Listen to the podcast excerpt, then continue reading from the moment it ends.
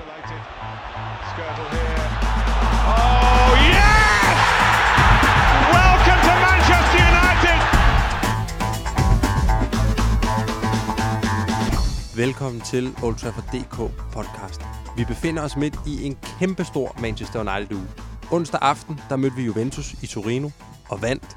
Søndag venter Manchester City på Etihad, og vi taler om begge kampene i den her udsendelse, hvor vi også har en vaskeægte dansk City, undskyld, Cityman i studiet. Vi diskuterer øh, skandalerne fra Football Leagues. Hvad er det for en europæisk Superliga, som United er med til at plotte? Hvordan er Manchester City sluppet afsted med at gradbøje financial fair play-reglerne til uigenkendelighed? Og hvad skal vi som ganske almindelige fodboldfans mene om alt det her? Der er rigtig meget på programmet, som I nok kan høre, så vi må hellere se at komme i gang. Mit navn det er Emil Jørgensen. Jeg er redaktør på DK og vært på det her program. Min egen gæst, han er også af og til vært på det her program. Det er Jonathan Dam Seldorf. Han er uddannet filosof, og han er skribent på DK. Velkommen til, Jonathan. Mange tak. Min anden gæst, han er som nævnt af en øh, lidt mere sjælden race. Han er dansk Manchester City-fan. Han studerer økonomi, og hans navn det er Simon Monsen. Velkommen til, Simon. Mange tak. Og øh, måske er det faktisk et godt sted at starte her ved det lidt akavet faktum, at øh, vi har en uh, City-fan med i studiet i vores Rev Røde United-podcast. Øhm, og jeg kunne godt tænke mig at dykke lidt ind i, hvordan, hvordan, det, hvordan det er gået til, Simon, at du er blevet Manchester City-fan. Lad mig lige starte med at høre, hvor gammel er du? Jeg er 26, 27 i februar. 27 februar, okay. Vil det, vil det så sige, at du som barn, der er du, du forelskede dig i spillere som Alfie Haaland og Richard Dunn og Sean Wright Phillips, eller hvordan? Nej, nej, det kan jeg desværre ikke våge påstå. Øhm, grunden til at sige det en dag, det er faktisk på grund af en som jeg, min bedste ven Sebastian. Han, øh, han var en fodboldfanatiker uden lige, da vi var yngre, og jeg gik ikke op i fodbold. Øhm, og så i 09, så skulle vi være sammen en weekend, og der var fodbold, og det skulle vi se. Og det var så United mod City. Så vi to hen og så den sammen, og det var jo meget sjovt for mig at sidde og holde med for at få en eller anden underholdning med det modsatte hold, som han af en eller anden årsag havde helt vildt. Øh, og så derfra, så er det år efter år, sæson efter sæson, bare bygget på. Det må du lige prøve at forklare, Simon. Hvordan går det fra, at du sidder og, øh, og lidt holder med det andet hold for at pisse din ven af, til at du, du faktisk er blevet en, en ret inkarneret Manchester City-supporter i dag, små 10 år senere? Udvikling. Altså, bare altså, skifte interesser. Jeg spillede meget computer dengang. Det gør jeg ikke så meget nu. så det, det gør bare køre den vej. Bare dag efter dag. Man starter jo ikke med at være en inkarneret fan. Det er jo gerne en udvikling, man, man har over lang tid. Hvad var det så ved Manchester City, der ligesom forførte dig? Eller hvad var det, du godt kunne lide? Hvad var det, der fik dig til at fortsætte med at følge dem? Jamen, så var de jo gode.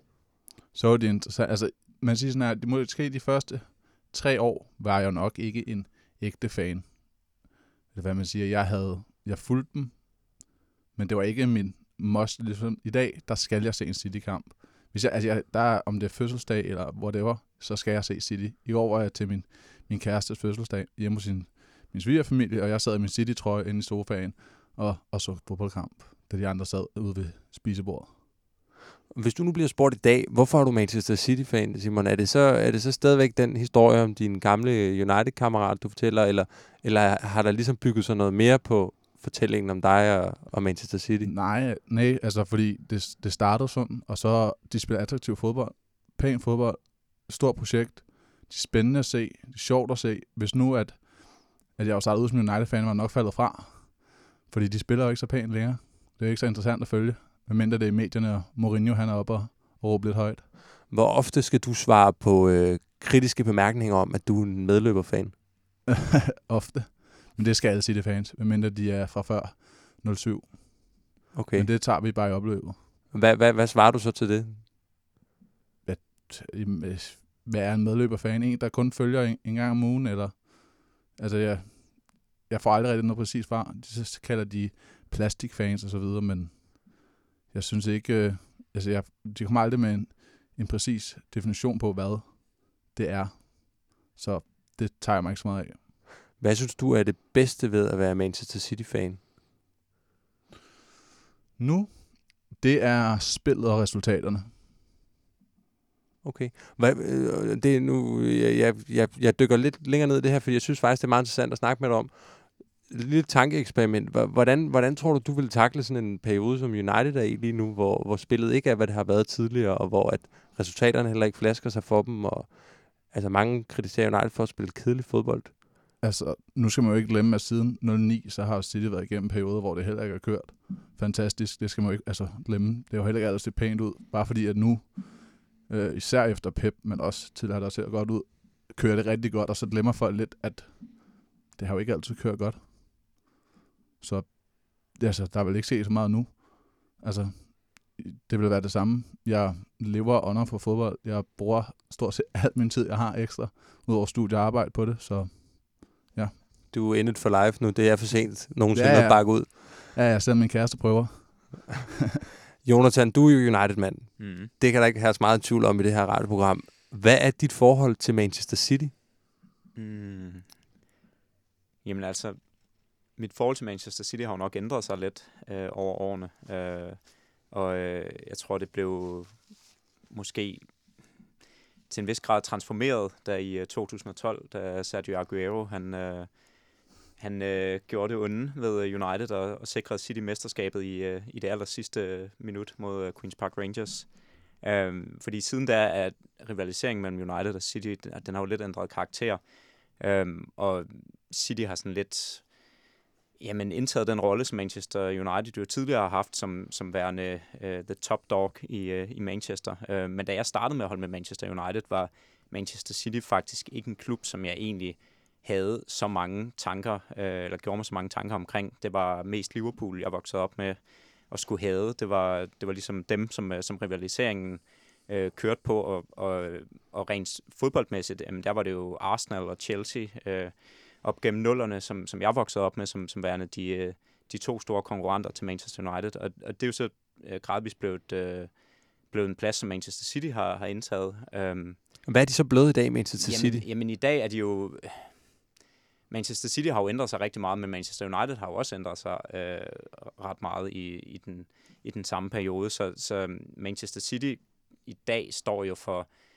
Øh, jamen, som, som du også øh, siger, øh, Simon, re- rigtig flot øh, fodboldspil, og øh, på mange punkter har de også øh, en, en lidt mere øh, overordnet øh, strategi, øh, sådan, øh, en, en Manchester United har øh, rent fodboldmæssigt, som, som, som der altså er, hvad kan man sige, øh, det er da noget, som, man, som Manchester United-fan sidder og nogle gange lidt øh, øh, beundre, øh, at, at de har fået, fået skabt et, øh, et koncept, som, som, som er så øh, konkurrencedygtigt, som det er. Øhm, så kan man så altid øh, gå ind i en diskussion omkring, hvordan man har fået opbygget det koncept. Og det men, kommer vi ind på senere, det lover jeg. Det, det regner jeg også med, men, men, men hvis jeg lige øh, skal, skal gøre den færdig, så, så vil jeg sige, at, at det forhold, som jeg har til Manchester City i dag, er, at at det, jeg må bare lægge mig ned og erkende, at Manchester City er et bedre fodboldhold end Manchester United øh, anno 2018.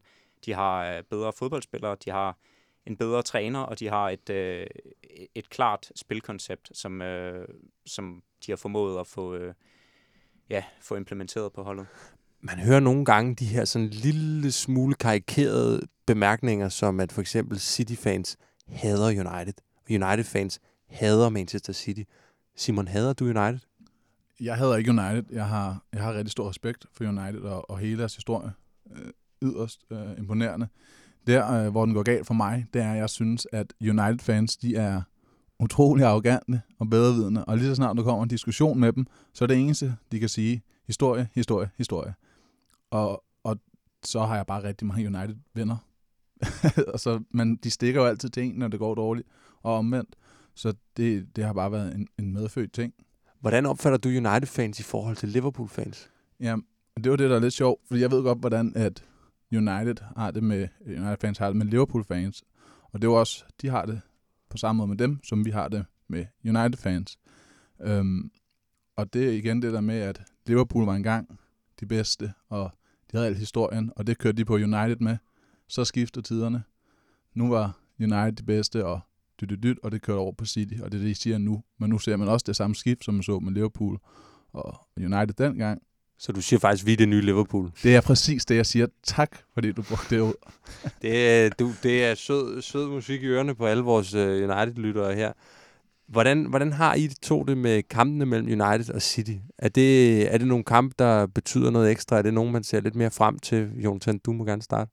Ja, det er det da helt sikkert, øh, fordi jamen, som nævnt, så, så er, altså, rivaliseringen har, har, har jo fået sådan en fornyet styrke i, i takt med, at Manchester City også er, er begyndt at kunne, kunne spille fodbold, og også spiller med om mesterskaberne, så, så det, det er da et hold, man, man rigtig gerne vil slå, også fordi man, man jo sådan rent værdimæssigt øh, ser sig selv som værende lidt i, øh, i opposition til Manchester City. Øh, der er, altså, det, de betyder rigtig meget, de kampe, øh, og det...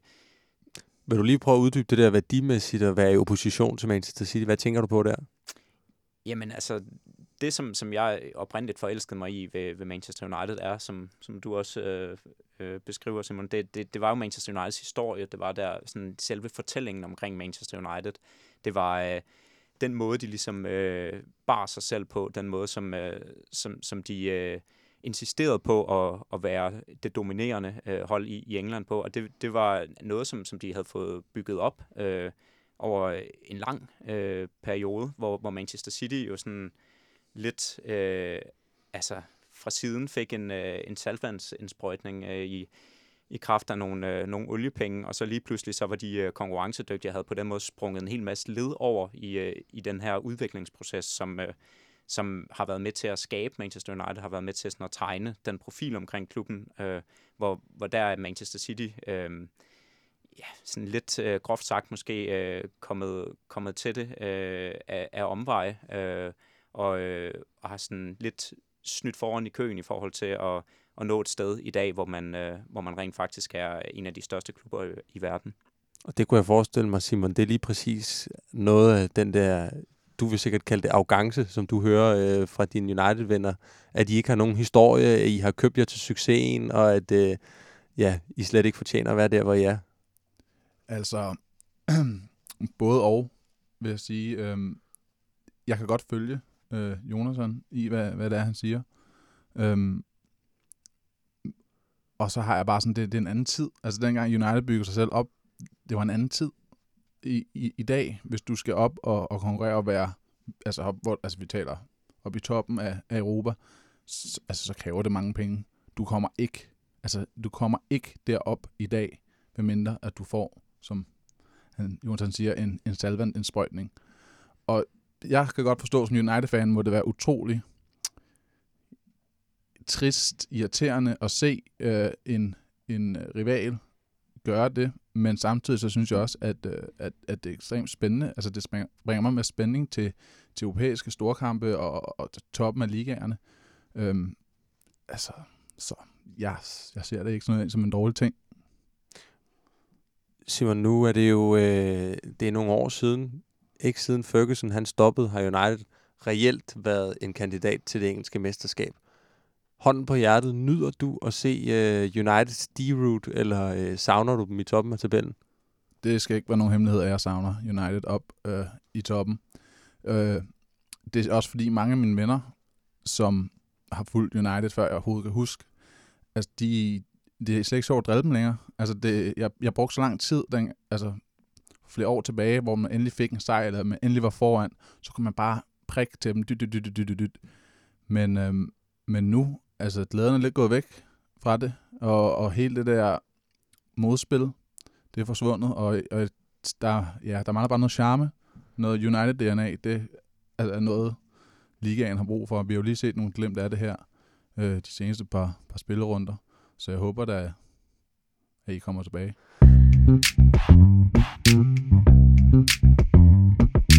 United har været langt fra øh, toppen i nogle år, men øh, vi kan lune os på, at øh, vi har vundet vores seneste tre kampe, hvis vi lige fjerner perspektivet til nutiden igen. Everton, Bournemouth og Juventus er alle blevet nedlagt 2-1, og i de seneste to kampe, der er vindermålene i øvrigt blevet scoret i bedste Fergie-time. Marcus Rashford han gjorde det onde ved Bournemouth i det 92. 20. minut i sidste weekend, og et selvmål af Juventus-spilleren Alexandro i det 89. minut fuldendte en smuk Champions League-aften onsdag aften. Jonathan, hvad, øh, Hvad tager du med fra de her sejre over øh, Bournemouth og Juventus? Øhm, altså, forskellige ting, vil jeg sige. Øhm, grundlæggende øh, set vil jeg, vil jeg sige, at, at det vidner om... Øh, det vidner om en, en, en lille fremgang, synes jeg, i, øh, i Manchester United, øh, både i deres spil og, og også i deres, øh, deres mentalitet. Jeg synes, man, øh, man de sidste par kampe har, øh, har set tendenser til, at, at den her vindermentalitet har, har snedet sig ind på, på holdet igen. Hvordan ser du det?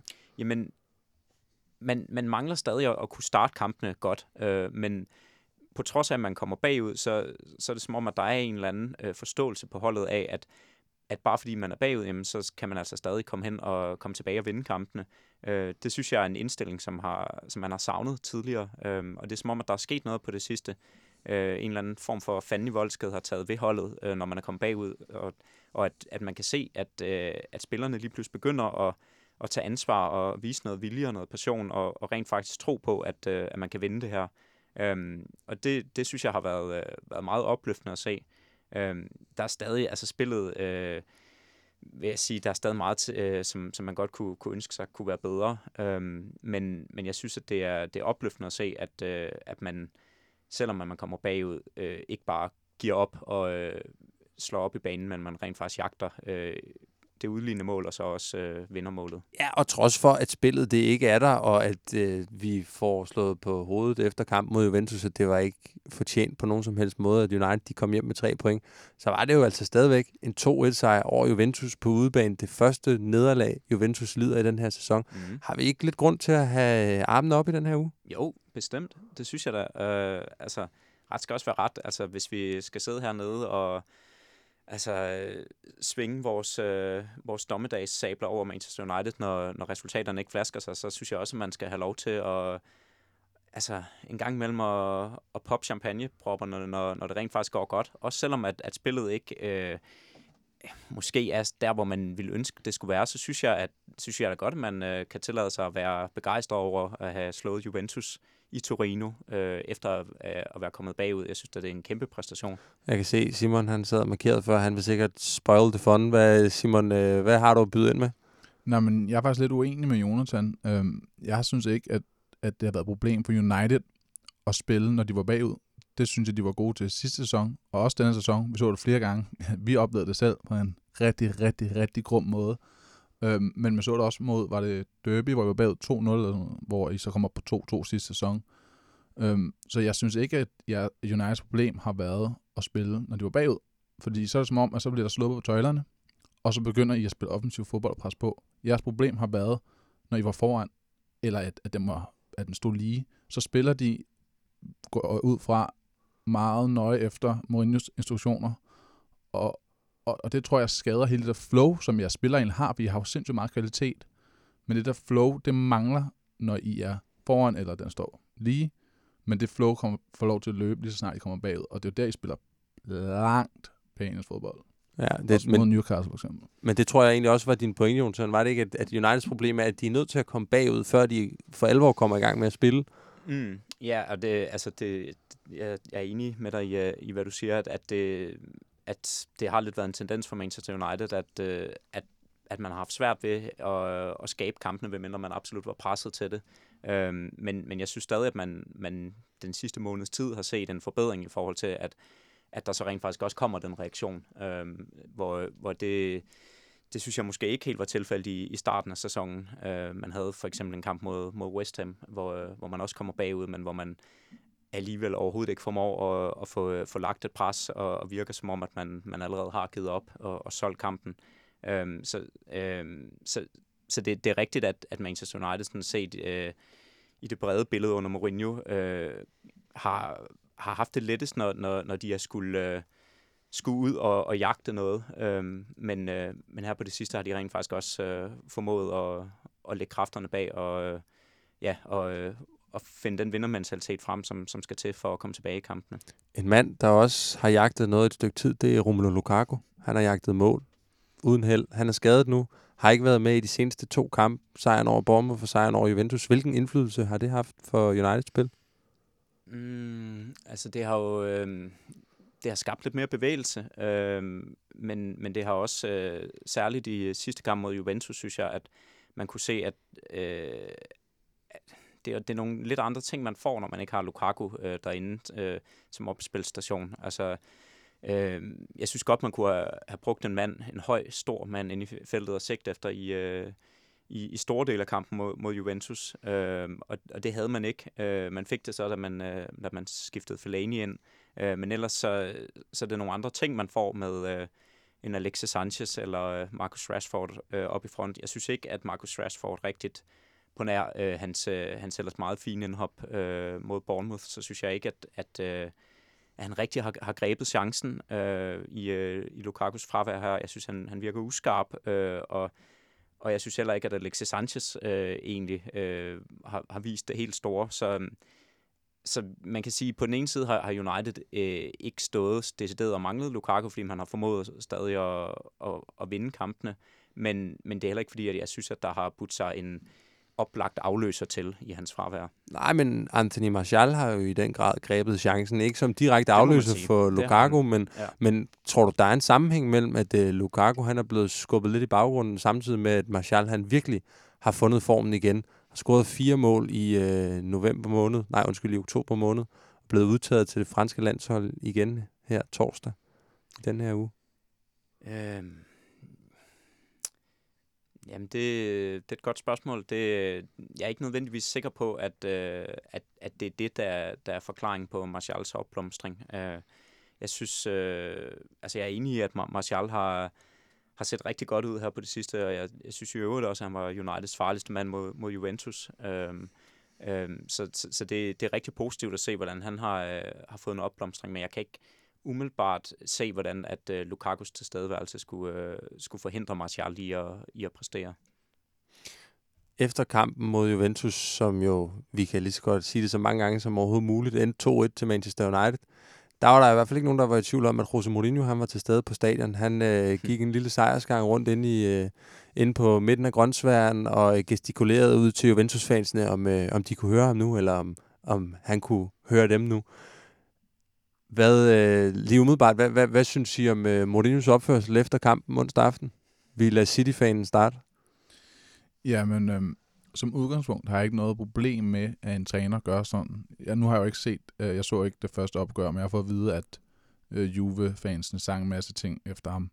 Øh, mit problem ligger i, at jeg synes, Mourinho, når han så på pressekonferencer sidder og spiller heldig omkring andre managers opførsel og så videre, sådan, omkring Konte og, og Pep, hvordan de opfører sig ude på sidelinjen, om at man skal være moden, og man skal være professionel.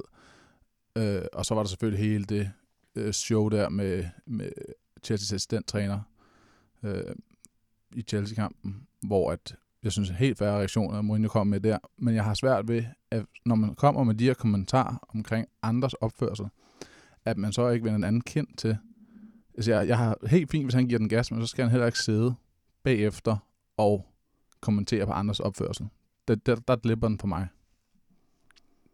Kan, kan du erklære dig enig i, i hyggeleripåstanden over fra uh, Simons Citylejr, Jonathan?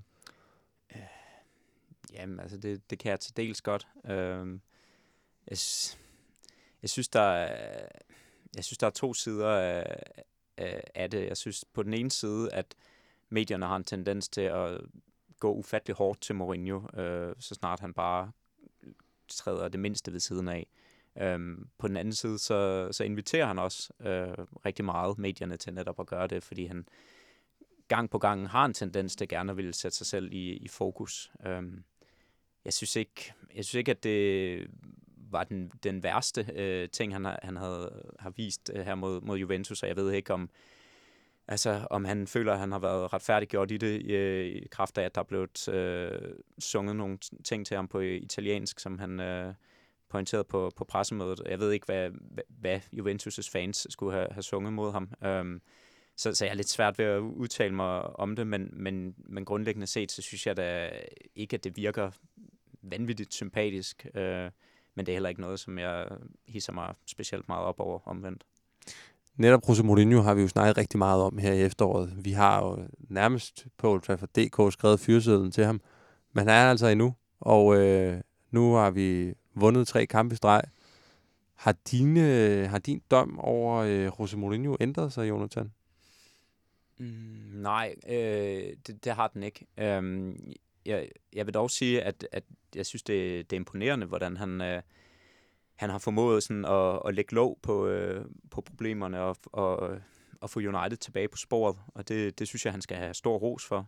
Jeg synes også, at hans, øh, hans taktiske oplæg til, til kampen egentlig har, har været, været ret gode. Jeg synes, han, han har ramt plet i mange tilfælde med sine indskiftninger. Han, han har formået at få, øh, altså, ja, få, få United tilbage øh, og få ro omkring klubben. Øh, men det ændrer stadig ikke på, at, at jeg ser nogle... Øh, jeg ser, ser det som værende lidt problematisk, at han stadig ikke har, har formået at sætte øh, et, et mere afgørende præg på, øh, på Uniteds spillestil tre sæsoner inde i, øh, i sin tid i klubben. Øh, så, så jeg har stadig svært ved at se Mourinho øh, få succes i United på den lange bane, øh, men, men det har måske ændret min øh, dom i den forstand, at jeg synes ikke, at man behøver at, at skynde sig lige nu for at, at give ham en fyreseddel, men, men altså fremadrettet ser jeg ikke Mourinho som, som det ideelle øh, trænervalg i United. Hvad så med i forhold til de her sejre her? Har det, har det ændret noget omkring dine forventninger til Uniteds placering i den her sæson? Mm, jamen det er da klart, at altså, havde man havde man ikke formået sådan at, at vende den her nedtur, jamen så havde man jo allerede øh, nu nærmest kunne have, have afskrevet øh, Uniteds muligheder for at få noget som helst ud af den her sæson. Øh, sådan, sådan er det jo ikke nu. Altså man, man har stadig top 4 inden for, for rækkevidde. Man har gode chancer for at gå videre i Champions League. Øh, øh, og er jo også stadig med i FA Cup'en, så der, der er jo stadig nogle perspektiver for, for sæsonen. Øh, men øh, men jeg, jeg vil sige, at jeg har stadig svært ved at se Manchester United øh, komme op og konkurrere på, på det allerhøjeste niveau. Jeg har svært ved at se dem gå efter mesterskabet, og jeg har også svært ved at se dem øh, gøre sig nogle reelle, øh, sådan, altså spille nogle reelle rolle i, i Champions League. Øhm, men, men det er da klart, at, at så længe at man, man lever, så længe at man har muligheden, øh, så vil jeg da også blive ved med at håbe til det sidste på, at, øh, at det går anderledes. Simon, som Manchester City-fan, ser du United som en trussel for jer på nogen som helst måde den her sæson? Nej, det gør jeg ikke. Men øhm, jeg ser også ligesom Jonathan øh, en mulighed for top 4. Øhm, det må jeg alle kende. Det havde jeg nok ikke inden øh, Newcastle-kampen.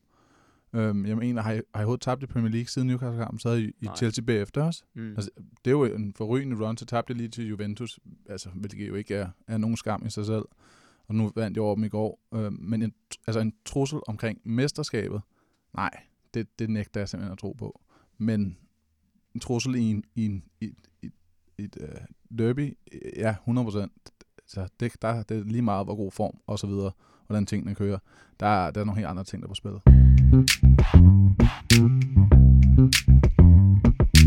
Mens vi i Manchester United-lejren kipper med fladet, fordi at United har vundet tre kampe i streg, så buller ærkerivalerne City derudad i et helt andet tempo.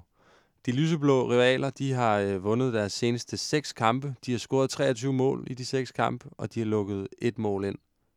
De fører ligaen med 9 point ned til United, og modsat de røde djævle, der røg ud til Derby, så er City altså stadigvæk med i den prestigefyldte Carabao Cup. Simon, hvordan, øh, hvordan vurderer du dit holds efterårssæson? Øhm, den vurderer jeg helt fantastisk. Øh, altså, jeg synes, hvis man tænker på sidste sæson, øh, hvor at man slog nærmest samtlige rekorder, for, som der kan slå sin i, i en sæson, så når man kommer til den her sæson, så var man, kan, kan man fastholde det her niveau, kan man bygge videre for noget så suverænt. Øhm, og der må svaret bare en tid være ja, det kan man godt, fordi at Godt nok havde de scoret lidt flere mål sidste sæson, øh, men hvis man kigger på den defensive del af spillet, og hvis man ser på noget af det, som jeg har, har lagt mest mærke til, Peps tilgang til øh, topkampe, altså hans tilgang til hans spillefilosofi mod for eksempel Liverpool på Anfield. Sidste sæson i alle de her kampe, der gik han ikke på kompromis med sin filosofi overhovedet. Og det ved vi alle sammen, hvordan det endte. Øhm, så har det, vi spillet mod dem i år.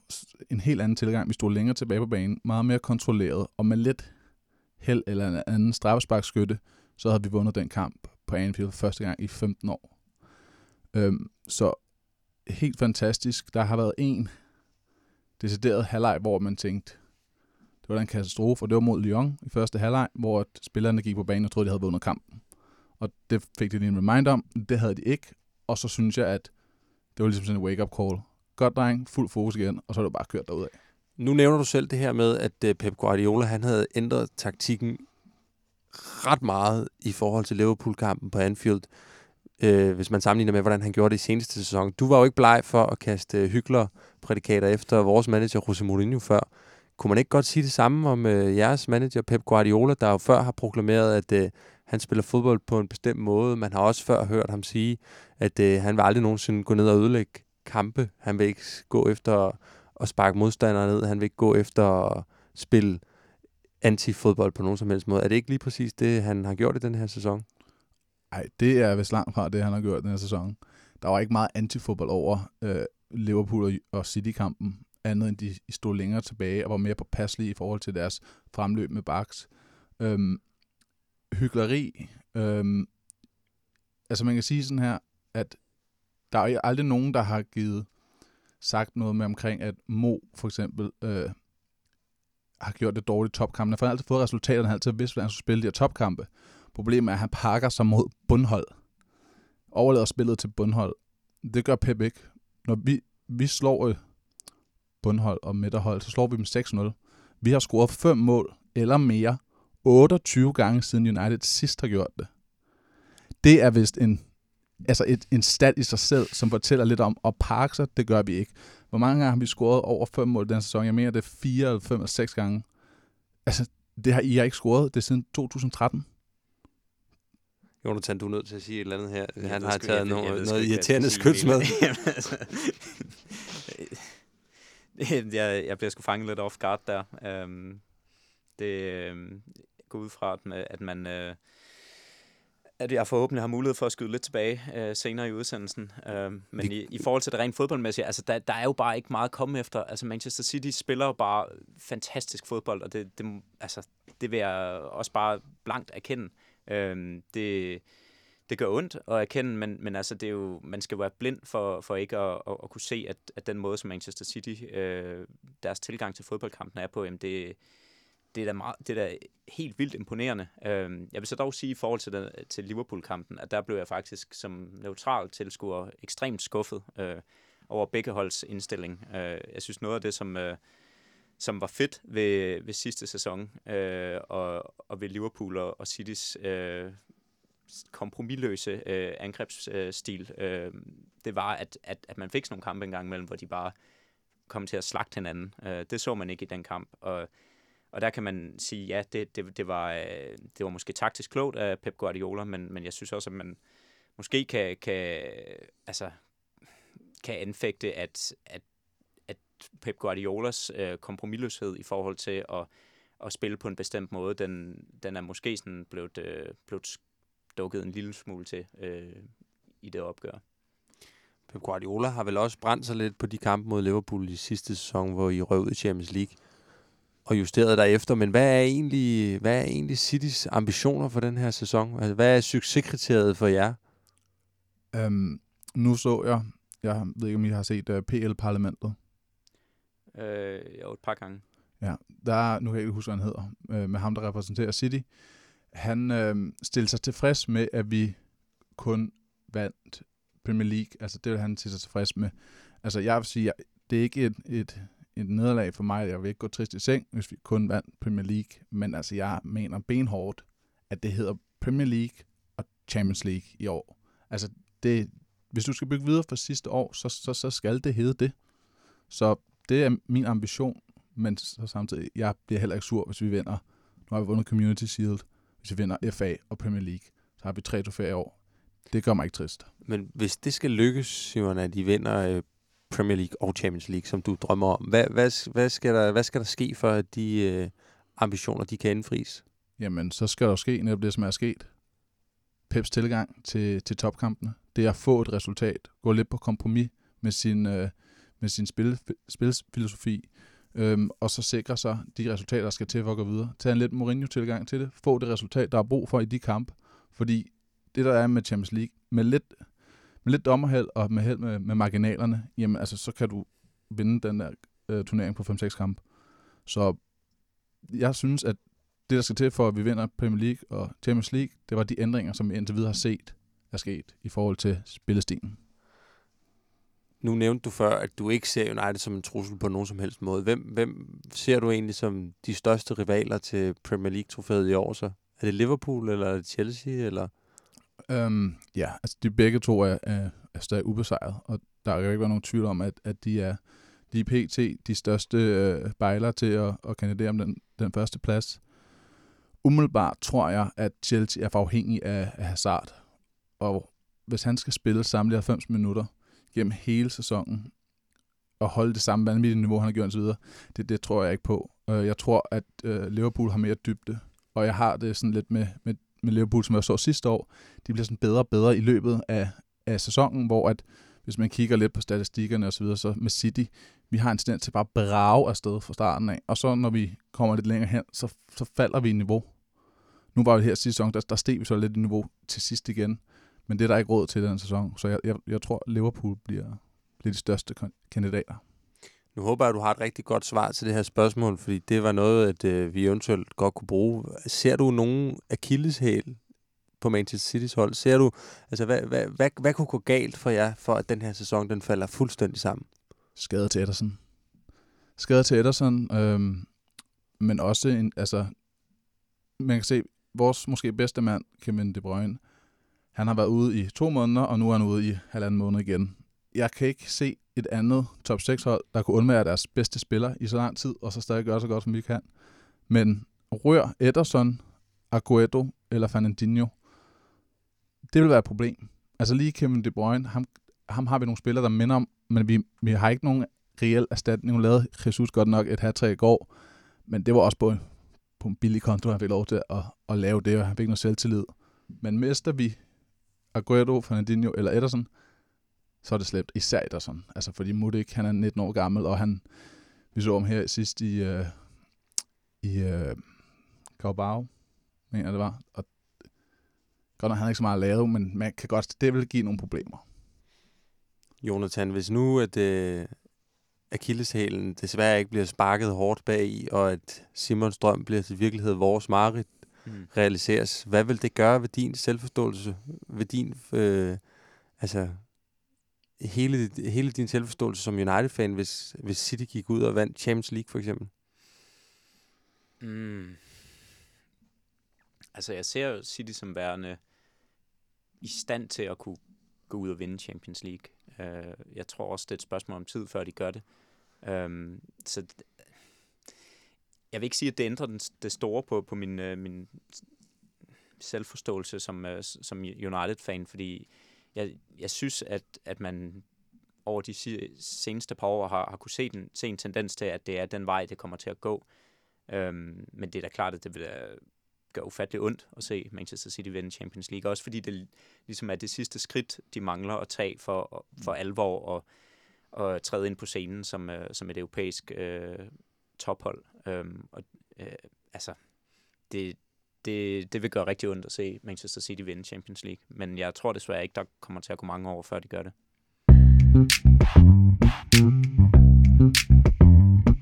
City som mesterskabsfavorit. City som bejler til Champions League-trofæet.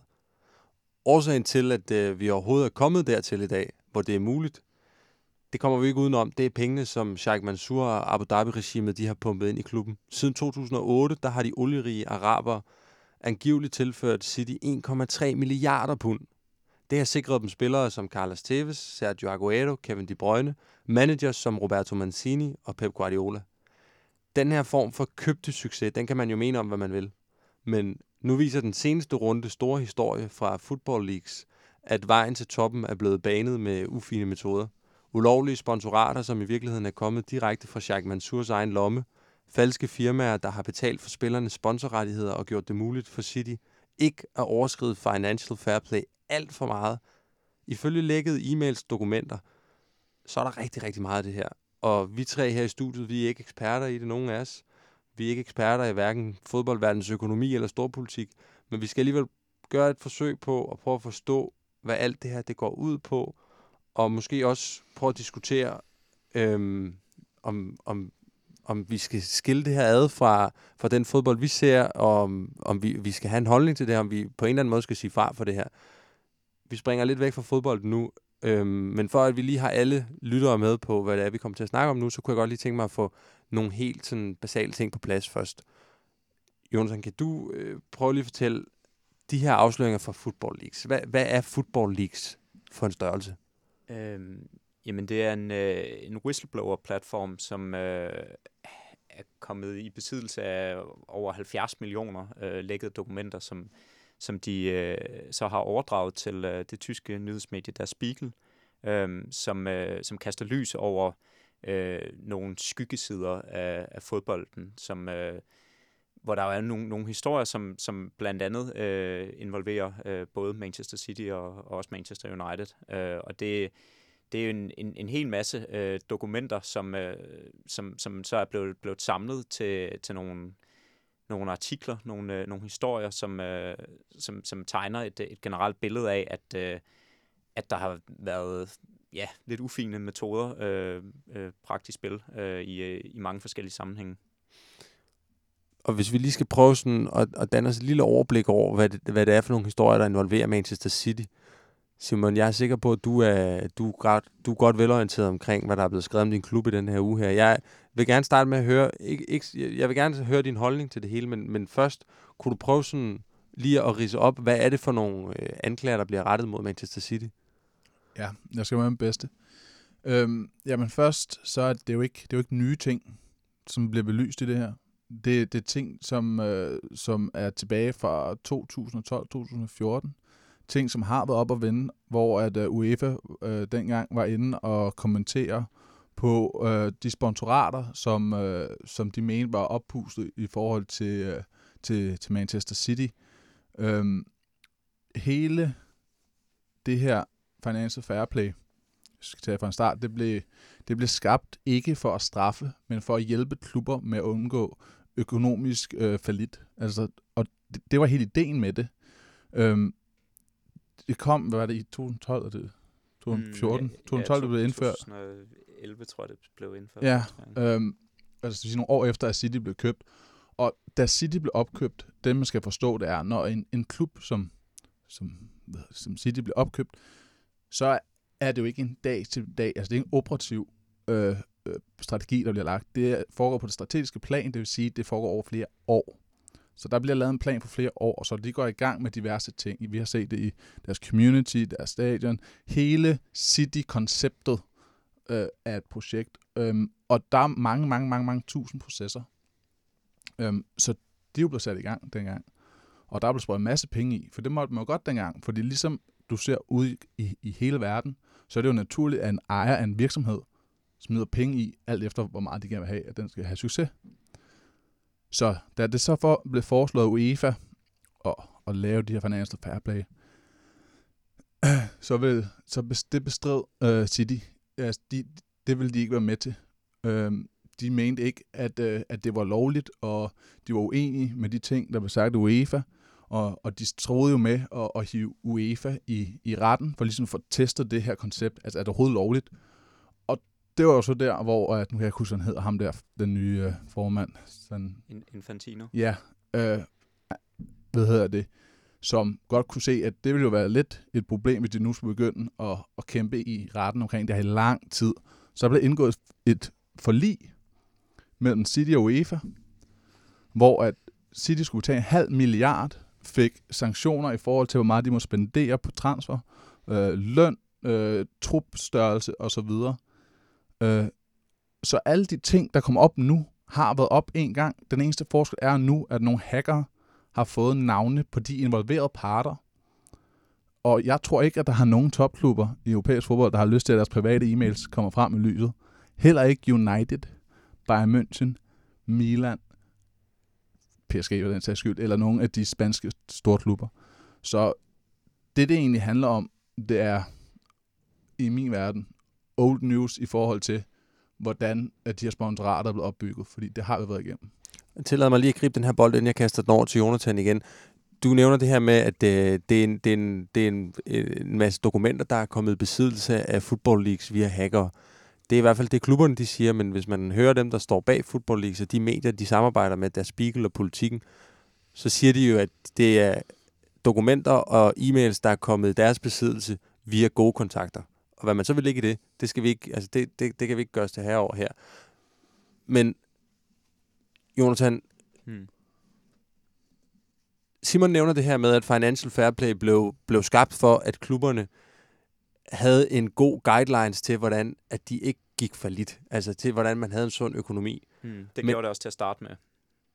Øhm, men altså sidenhen har, har, er der jo så blevet bygget på de her uh, financial fair play regler øh, for netop at dem op for, for unfair konkurrence, øh, som både Manchester City og også øh, Paris Saint-Germain har, har været eksponenter for, fordi at det har været en, en rimelig ekstraordinær øh, situation, som man ikke sådan øh, har man, man har ikke haft den situation tidligere med, Chelsea.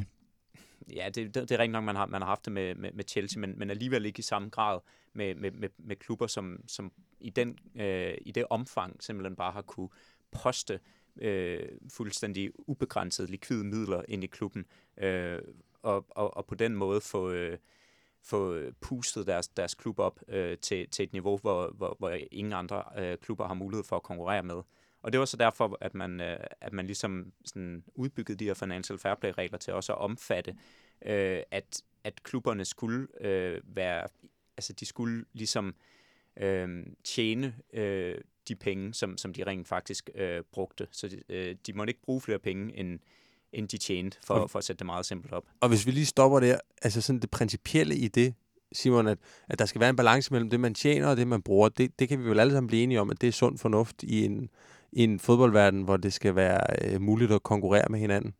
Ja, men altså, i- til en vis grad, så, så er jeg enig. Selvfølgelig øh, skal der være en eller anden balance. Øhm, det, det skal der. Men altså, jeg har det sådan lidt, hvis, når der bliver fremsat det her forslag omkring øh, Final Fair Play, og der bliver sat nogle søjler op omkring de værdier, som vi skal stå for, at du så senere hen bygger på det, og så sanktionerer folk efter det. Du så også med, med Milan, som har også været igennem en masse ting. Da, Milan har en meget større europæisk indflydelse, end, end City har, på grund af deres historie. Og hvis du kigger på forhold til deres sanktioner, så bliver det langt, langt blødere af en eller anden årsag omkring det. Øh, og he, altså, hvad skal man sige, hele konceptet med at skulle, at man ikke må smide penge ind i, i sin virksomhed, øh, altså det bliver jo, jeg hørte lige, øh, hvad hedder det, øh, formanden for, for Manchester City, han udtalte, at vi- de vil hellere bruge øh, 30 millioner pund på at bestride det her i retten, end at acceptere flere sanktioner. Øh, og, og det forstår jeg egentlig godt. Jeg synes ligesom, at, at, øh, at vi har været igennem hele møllen, og, og når man ser på Citys regnskaber nu, og, så er det, er det blevet en sund, sund økonomi. Altså der, man kan aldrig komme udenom, at, at, en, en, at nogen, der skal være op på det niveau, som City har ambition om at være, det kræver en enorm øh, kapitalindsprøjtning. Og hvis man ser på, på, på projektet og på strukturen, og også den økonomiske struktur i, i klubben, altså, så, så synes jeg da nu, at den er et forbillede. Hvorimod, hvis du går ind og kigger på United, det er den mest forgældede klub i hele verden. Det, det, det synes jeg selv er, er ret imponerende, selvom I, I samtidig er den rigeste. Glazer-familien vælger at sætte det hele i gæld, bare for at finansiere køb. Altså, det, det, det er da heller ikke en, altså en sund struktur. Jeg tror, at øh, de fleste Manchester United-fans, i hvert fald dem, der følger med på Trafford.dk, er enige i, at øh, Malcolm Glazer ikke er det bedste, der er sket for klubben. Men hvis vi skal prøve at holde fokus på, øh, på, på det her omkring Football Leagues, på de seneste historier, og passe på, at vi ikke blander tingene lidt for meget sammen, så noget af det, som avisen Der Spiegel, de, øh, de dokumenterer, eller de, øh, de skriver i deres historier om Manchester City, det er jo, at fordi City har vel kommet udenom de her financial fair play-regler, så har de kommet på nogle lidt kreative løsninger til, hvordan at de for eksempel kan sørge for, at deres sponsorater bliver pumpet lidt op gennem penge, som i virkeligheden kommer fra Sheikh Mansours egen lomme, eller ved, at de har oprettet nogle mere eller mindre falske firmaer, som har købt sponsorrettighederne til deres spillere, for at de på den måde både kunne få en indtægt, og samtidig også skære nogle udgifter væk. Nu er du jo altså, snart øh, færdiguddannet øh, økonom, Simon, udover du er Manchester City-fan. Hvad, hvad, hvad mener du om den her måde at drive forretning på? Jamen, altså, altså i helt basis, så, så synes jeg egentlig, det er okay. Fordi jeg har det ligesom øh, så mange andre, at det er en virksomhed, som du må investere det, du ved i din virksomhed. Så jeg har det lidt svært, det der. Altså, jeg kan godt også forstå det med lige vilkår og, og, så, og så videre. Men altså, ja, jeg ved ikke, jeg synes, det, det er en udvikling. Der er så mange penge i fodbold nogle dage, og jeg tror bare, det er en, det er en ting, der følger med, men er, det ikke, helt ærlig. men er det ikke lidt problematisk, at man forsøger på den måde gennem snyd at omgå de regler, som er blevet indført øhm, for at, at sikre øh, lige konkurrencevilkår? Men altså, det er jo ikke decideret snyd. Som jeg selv siger, det er en kreativ måde at, at oppuste nogle, nogle sponsorater. Og, og, og som jeg sagde, da de startede det her projekt, så var der nogle processer. Du kan ikke bare stoppe de her processer lige pludselig. Altså, så, sådan fungerer det ikke. Og de har sagt fra starten af, at, at de vil ikke have det her. De vil bestride det. De, de vil gøre hvad som helst for at, at undgå det der, fordi de vil jo ikke være med i det. Men problemet er, hvis de siger nej til at være med i det, jamen, så er der ikke noget Champions League. Hmm. Så, så de var, altså armen var vredet om på ryggen på dem, så de var nødt til at sige ja. Men de var aldrig nogensinde lagt skjul på, at, at de ville gøre hvad som helst, for at få deres projekt færdigt, og gøre de ting, der skulle til.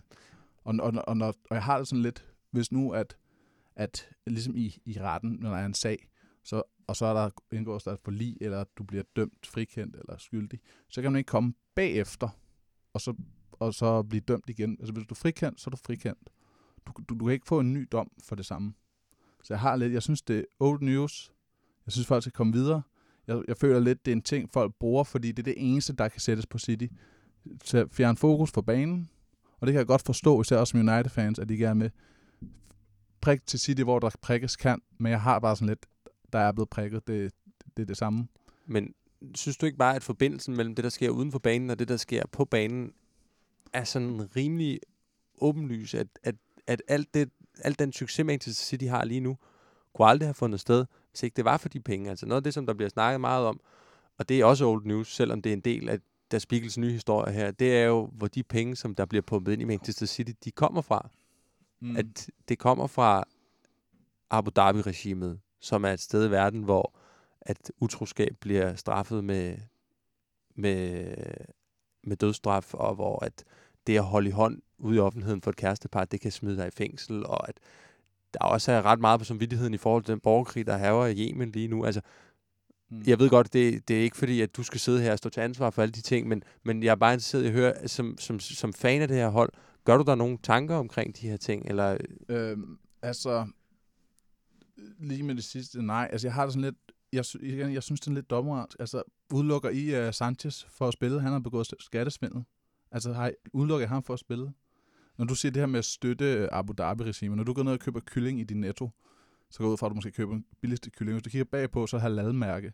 Der er jo også masser af associationer og, og forbindelser, der går til ISIS og så videre, er der blevet postuleret med. Så jeg har det sådan lidt, det er nemt nok at pege, pege fingre af det her, men jeg synes, der er så mange andre ting. Altså, øh, Bayern Münchens øh, præsident Høger, Høniger, han, han er jo også øh, blevet dømt for, for skattesvindel. Men altså, jeg har sådan lidt, det, jeg synes, det, det er sådan et, et, et nyt, gammelt angreb på City, fordi at ellers, de ved ikke, hvad de så skal sige til det. Jonathan, hvad tænker du? Altså, øh, nu er det jo ikke kun noget, der handler om Manchester City, det her. Det kan vi Mm. måske også godt lige understrege. Mm. Det her, det handler jo lige så meget om, at der skal holdes et fodbold-VM i Katar snart, om at øh, der også er en klub, der hedder Paris Saint-Germain, Mm. mm. om at, at der er, der er forskellige øh, politiske aktører, der, der, der bruger øh, fodboldklubber, fodboldspillet, Mm. som form for udøvelse af soft power, at vi har nogle af vores største stjerner og idoler, som Simon helt korrekt siger, der øh, bliver fældet ind i de her sager om både skattesvindel og voldtægt. Og, altså, hvad, hvad, hvad tænker du? Øh, tænker du også, at det er noget, vi bare er nødt til at vinde, altså, se bort fra, eller altså, øh, er vi nødt til at tage afstand fra det, eller hvad, hvad gør du der af overvejelser omkring de her forhold? Det er jo nok, øh, som jeg ser det, det, det allerstørste dilemma, som øh, fodboldfans står overfor øh, i den her tid. At, øh, altså spørgsmål omkring, hvor, hvor, hvorvidt man, man kan adskille de her ting ad. Øhm, det er jo, altså, jeg, sy, jeg, jeg kan da godt synes, at det er ekstremt deprimerende at se den, den udvikling, som har fundet sted øh, over de, øh, de, sidste, de sidste par år, og måske også øh, mere end det, hvor man altså gradvist øh, for, for belyst, hvordan at øh, de organisationer, som, som burde øh, tage vare på, på fodbolden og sikre, at, øh, at der ikke øh, fandt øh, svindel og og alt muligt andet sted, at, det, at de organisationer er, er dybt korrupte, og øh, altså nu øh, for, for lige at, at, at vende tilbage til, til deres spiegel, øh, øh, leaksene, jamen altså så, så er det jo også kommet frem, at, at øh, den nye FIFA-præsident Infantino også er, er indblandet i alt det her, og det, det, det maler bare et billede af, at, at, at fodbold i dag øh, har, har mistet sin, sin uskyld, og som alt andet bare er blevet trukket ind i, øh, kapitalismens rå markedskræfter, og, og fodbold er jo bare blevet så stor øh, en, en underholdningsindustri i dag, at, øh, at der er en masse mennesker, som, som, som selvfølgelig ser nogle økonomiske interesser i forhold til at, at kapitulere på, øh, på øh, kapitalisere, undskyld hedder det, øh, på det her, og det, altså, det, det, det synes jeg, da, jeg synes, det er problematisk, hvis man ikke sådan formår at få, få, få skabt nogle, øh, nogle, nogle retningslinjer og nogle, øh, nogle regulativer, som, som sikrer, at, at vores, øh, vores kære sport, den ikke bliver, bliver taget som gissel i alt det her, øh, mens at, øh, at sjælen bare langsomt bliver, bliver suget ud af fodbold. Øhm, jeg synes, at det er øh, en komplet joke, at, øh, at VM stadig, efter alle de afsløringer, der er kommet frem, stadig står til at skulle blive afholdt øh, i Katar øh, med tanke på alt, hvad, hvad Katar står for, og hvordan de øvrigt også har fået, altså, fået opbygget det her øh, VM øh, ved hjælp af, af, af slavekraft øh, fra, fra Nepal og, og andre steder.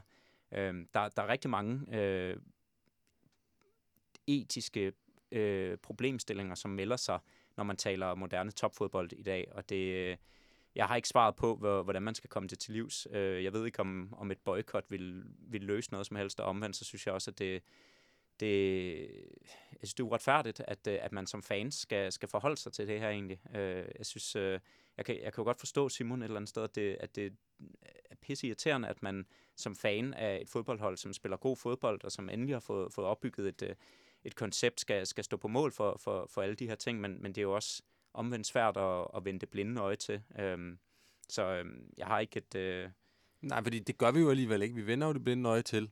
Ja, vi sidder jo her og snakker og forventningsfuldt om en kamp på søndag, mm. som vi alle sammen glæder os til, mellem Manchester United og Manchester City, og det ændrer det vel ikke på, at der er kommet nogle nye lækagesager fra, øh, fra medierne i den seneste uges tid. Nej, det gør det ikke, men det, men, men det sender jo nogle skygger ind over øh, hele fodboldlandskabet, og, og, og det gør jo, at, at, at det kommer til at, at give en, en vis bismag i munden, når man, når man sidder og, og glæder sig over en, øh, en sejr, at, at man omvendt ved, hvor, hvad, hvad det er for nogle, øh, nogle kræfter, der, der, der ligger bag øh, alt det her. Um, så, så, så det er da det er det øh, bekymrende og problematisk, men, øh, men jeg ved sgu ikke, hvad man som fan skal gøre ved det. Simon, nu er der rigtig meget fokus på Manchester City i øjeblikket på grund af de her historier. Kan du godt frygte, at øh, det kommer til at have en negativ effekt på spillet på banen? Nej, det, det tror jeg overhovedet ikke. Øh, det kan jeg ikke forestille mig. Øh, jeg, jeg er rimelig sikker på, at øh, ledelsen sørger for at holde, øh, holde helt det her adskilt fra spillertruppen. Altså, jeg, jeg tror, de, de bliver placeret i en boble og, og bliver bedt om at koncentrere sig til det, de skal. Og så er de professionelle, og så har de pep som træner. Jeg er fuld tiltro til, at, at det kommer ikke til at påvirke noget, og det, hvis de begynder at tabe, så, så er det ikke på grund af det. det. Det tror jeg simpelthen ikke på. Lad mig lige her til sidst i den her diskussion omkring det her med football leagues og Manchester City's etiske dilemmaer stille dig noget, som i udgangspunktet er rigtig tavligt, nemlig et teoretisk spørgsmål. Hvad, hvad, altså, har du nogensinde gjort dig tanker om det? Hvad, hvad, hvad skulle der til for, at, at du vil sige, det her det er nok, det her det kan jeg ikke stå inden for, det her det, det her det vil jeg ikke bakke op om. Altså, kunne du forestille dig en skandale, der var stor nok med City involveret til, at du vil sige farvel og tak?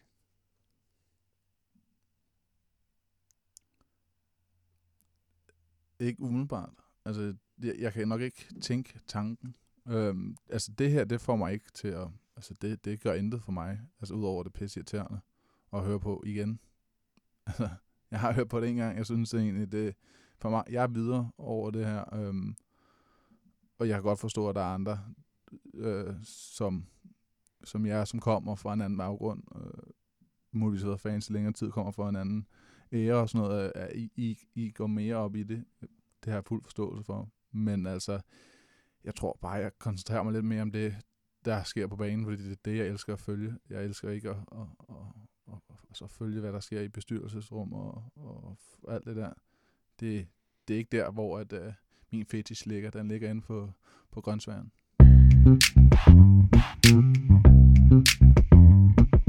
Spillet på banen, det er det, vi skal rette fokus mod hernede i podcaststudiet igen nu. Der er nemlig stadigvæk en kamp på søndag mellem Manchester City og Manchester United. Et af årets største opgør.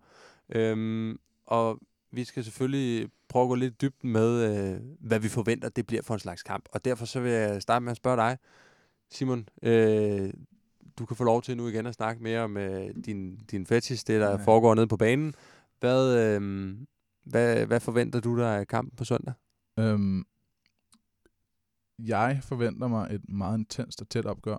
Jeg ved godt, at, øhm, at mange medier og så videre, de, de spår, at øh, City er miles, miles away.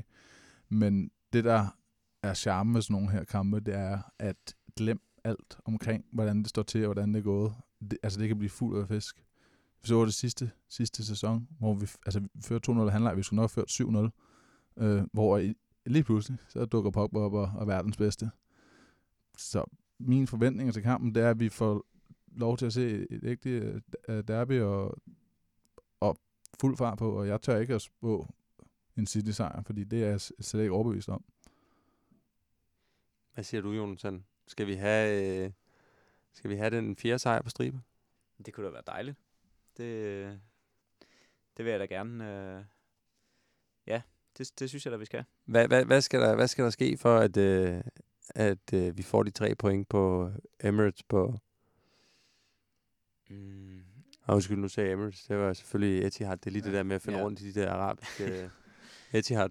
Jamen, øhm, øh, ja, hvad skal til? Altså, altså jeg vil sige, at jeg, jeg tror først og fremmest, så bliver vi nødt til at, øh, altså, at håbe på, at, at Manchester City ikke øh, rammer dagen. Øh, og, og, og, og der, dernæst, jamen, så, øh, så kræver det, at, øh, at Manchester United er, er fuldt sat op til, til den her kamp. Jeg tror ikke, at vi øh, kan slippe afsted med at, øh, at starte kampen ud, som vi har gjort øh, de seneste par kampe, og ikke, ikke være klar fra start. Øh, øh, så det kræver fuld koncentration øh, i alle 90 minutter, og så, øh, og, så tror jeg egentlig, at, øh, at det lige præcis mod Manchester City vil, vil være meget klogt at, at være afventende til at starte med, øh, og, så, øh, og så sørge for at være, være knivskarpe på, øh, på kontrastødene.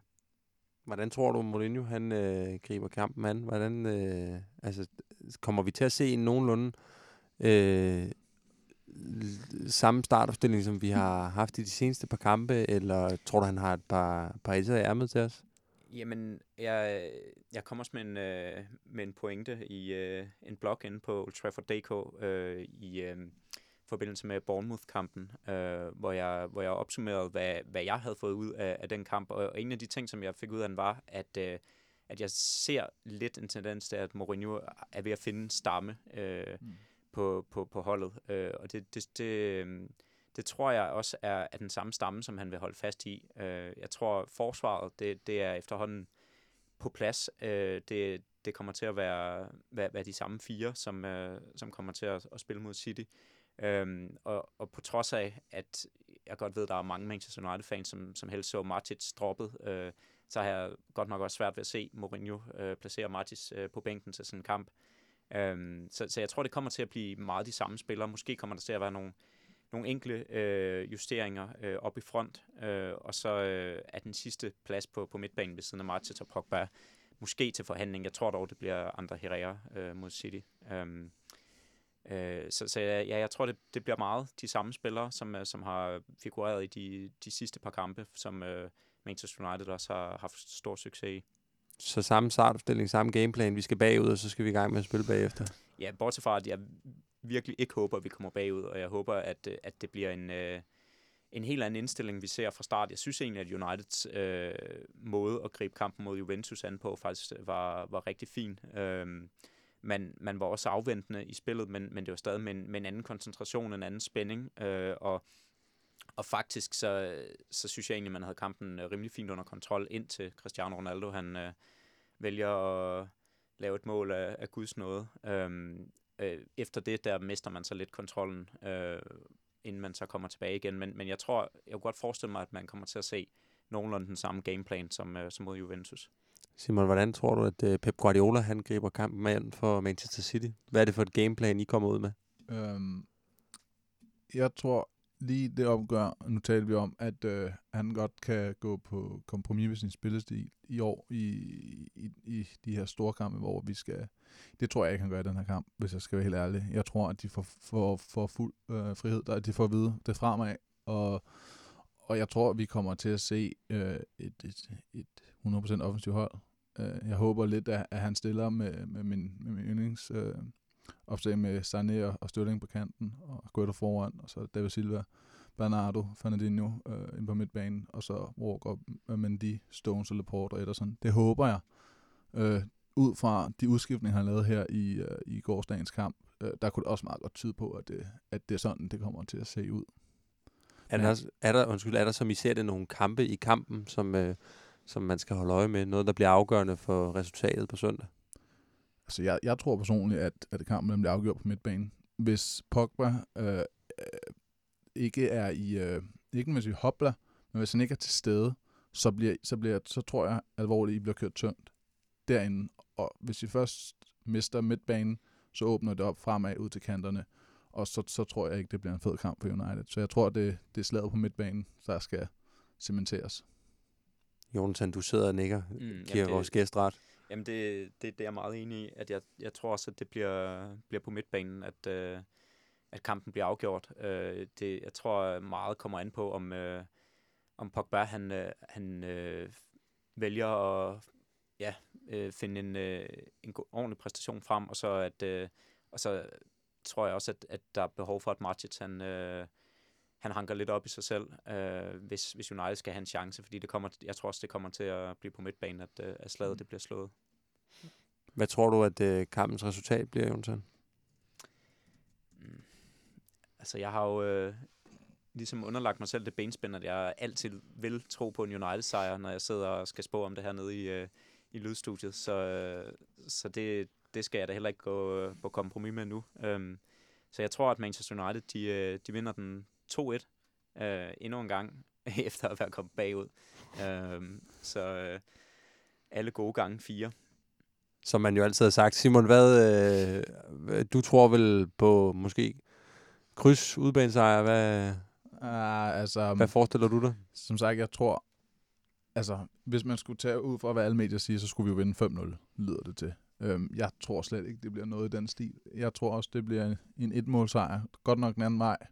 Øh, men som United-fan, nu ved jeg godt, at det kan jeg nok ikke sige, men jeg vil ikke se det som et, et stort nederlag. Altså, jeg, jeg, jeg vil se det som et... Altså, hvis vi hvis City vinder med 1-0, så er det acceptabelt, hvis de viser et godt spil, fordi det handler lige nu for United om at komme ind i rytmen og fortsætte den her stime af bedre spil, mm. og så mm. top over foråret, fordi det er egentlig der, at alle, de, alle tingene bliver afgjort som sådan. Så jeg, jeg tror på en 2-1 Måske 3-2 sejr faktisk til City, kunne jeg godt forestille mig. Hvem har mest brug for sejren, som I ser det? Er det United, eller er det City lige nu?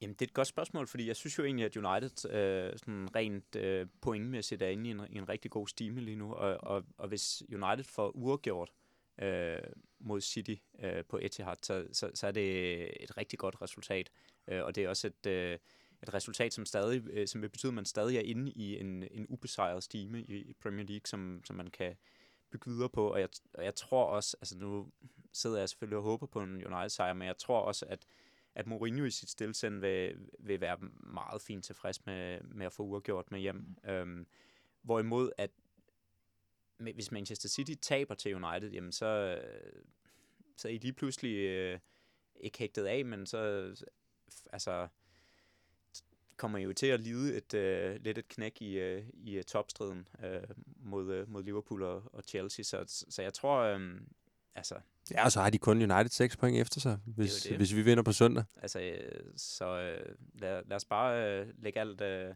presset over på City og sige, at det, det er dem, der mest har brug for en sejr. Og det tror jeg bliver, øh, bliver de sidste ord om, øh, om den kamp her nu i studiet i dag. Det har været øh, overraskende hyggeligt at have en øh, Manchester City-fan i blandt os, selvom at øh, du har lidt de upper hand rent sportsligt, og selvom at vi har skulle drøfte ubehagelige emner som blodige oliepenge og øh, fodboldskandaler, så øh, vil jeg sige tak, fordi du vil være med, Simon. Øh, du skal jo traditionen tro, som øh, vi plejer at gøre i det her program, have mulighed for her til sidst at øh, komme med en medbragt pointe. Vi øh, plejer at give gulvet til øh, gæsterne til sidst, hvis de har en holdning eller en mening eller et eller andet andet, de gerne vil ud med, så øh, får de et par minutter til at proklamere det. Så jeg er jo spændt på, om, øh, om du har noget mere propaganda til os, eller at, øh, hvad, hvad du vil belære os lidt om. Jamen, øhm, den pointe, hvis man kan kalde det det, jeg har med, det er mere, hvad jeg har brugt min dag på i dag, føler jeg. Øh, og det er at, at diskutere omkring, hvorvidt at Stølling, han skulle have gjort dommeren opmærksom på, at der ikke var straffe i går, fordi der var ikke straffe. Kan du lige prøve at beskrive den situation for dem, der måske ikke har set Ja, ja, kamp i går? Hvad øhm, sker der? Jamen for dem, der ikke har set den, der um, City fører 1-0, og vi er i 24. minut, og Størling er på en, en friløber, og så lige inden han skal afslutte med venstreskøjten, så formår han at plante foden en halv meter ned i jorden, så han uh, falder. Men han har en spiller en, en meters penge bag sig, og de løber i, i, i flugtlinje med, med dommeren, så for dommeren ligner det, at han bliver sparket ned bagfra, men altså, det er overhovedet ikke tilfældet. Han falder, og han gør heller ikke noget ud af det. Altså, der er ingen som helst skuespil, eller prøver at spille på det, men dommeren peger på pletten, og det handler så om, at folk bagefter, fordi det er City og Sterling, min mening, øh, gør det til en stor ting, at, at han skulle have sagt, at, at der ikke var straffe. Øh, og så har jeg brugt utallige øh, timer på at diskutere med folk og sagt, jamen, hvor ofte ser vi en person nu om dags? Jeg ved, altså, Pyol, han var jo en, en legende. Han kunne have fundet på det, men jeg kan ikke huske sidst, jeg har set en person, der, øh, øh, øh en fodboldspiller, der går hen og siger, der skulle ikke have været dømt det her. For eksempel straffe på et vigtigt tidspunkt omkring en førsteplads i en Champions League. Lyon fører også. Altså, jeg kan ikke, jeg kan ikke genkende det, og jeg ser det heller ikke. For eksempel Boli for øh, Wolverhampton scorede med Guds hånd mod City.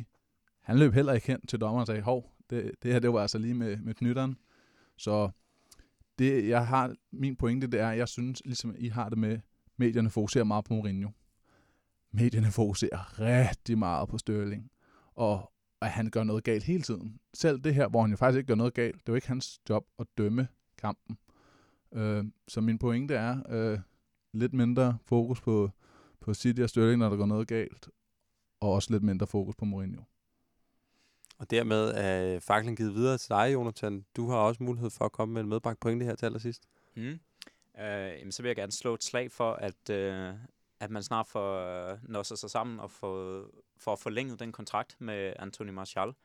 Øh, jeg synes, at han har været et af, af lyspunkterne her øh, i den, øh, den seneste måned, snart halvanden måneds tid øh, for Manchester United. Øh, og jeg synes, at det er ufattelig øh, opløftende at se, at han, øh, han endelig begynder at, at vise øh, kontinuerligt øh, det potentiale, som han i glemt har vist os, at han jo besidder. Øhm, så jeg vil, jeg vil simpelthen synes, at det var så ærgerligt, hvis man ender med øh, ikke at få forlænget den kontrakt med ham. Øhm, så det, øh, det var den pointe, øh, jeg gerne vil fremføre, at jeg synes, man skal tage og få sat sig til forhandlingsbordet sammen med franskmanden, og så skal man øh, få bundet ham til klubben for, ja, de, helst de næste mange år. Tak for det, Jonathan. Jeg synes, det personligt er ærgerligt, at vi er nødt til at stoppe her, men øh, det er vi altså, fordi at, øh, vi kan ikke blive ved evigheder. Jonathan Dam Seldorf, tak, fordi du vil være med. Selv tak. Simon Monsen, Manchester City-fan, tusind tak, fordi du vil komme og besøge os i dag. Det er også lidt, og selv tak. Mit navn er Emil Jørgensen. Det her det var denne uges udsendelse af Old Trafford DK podcast, og du kan høre med igen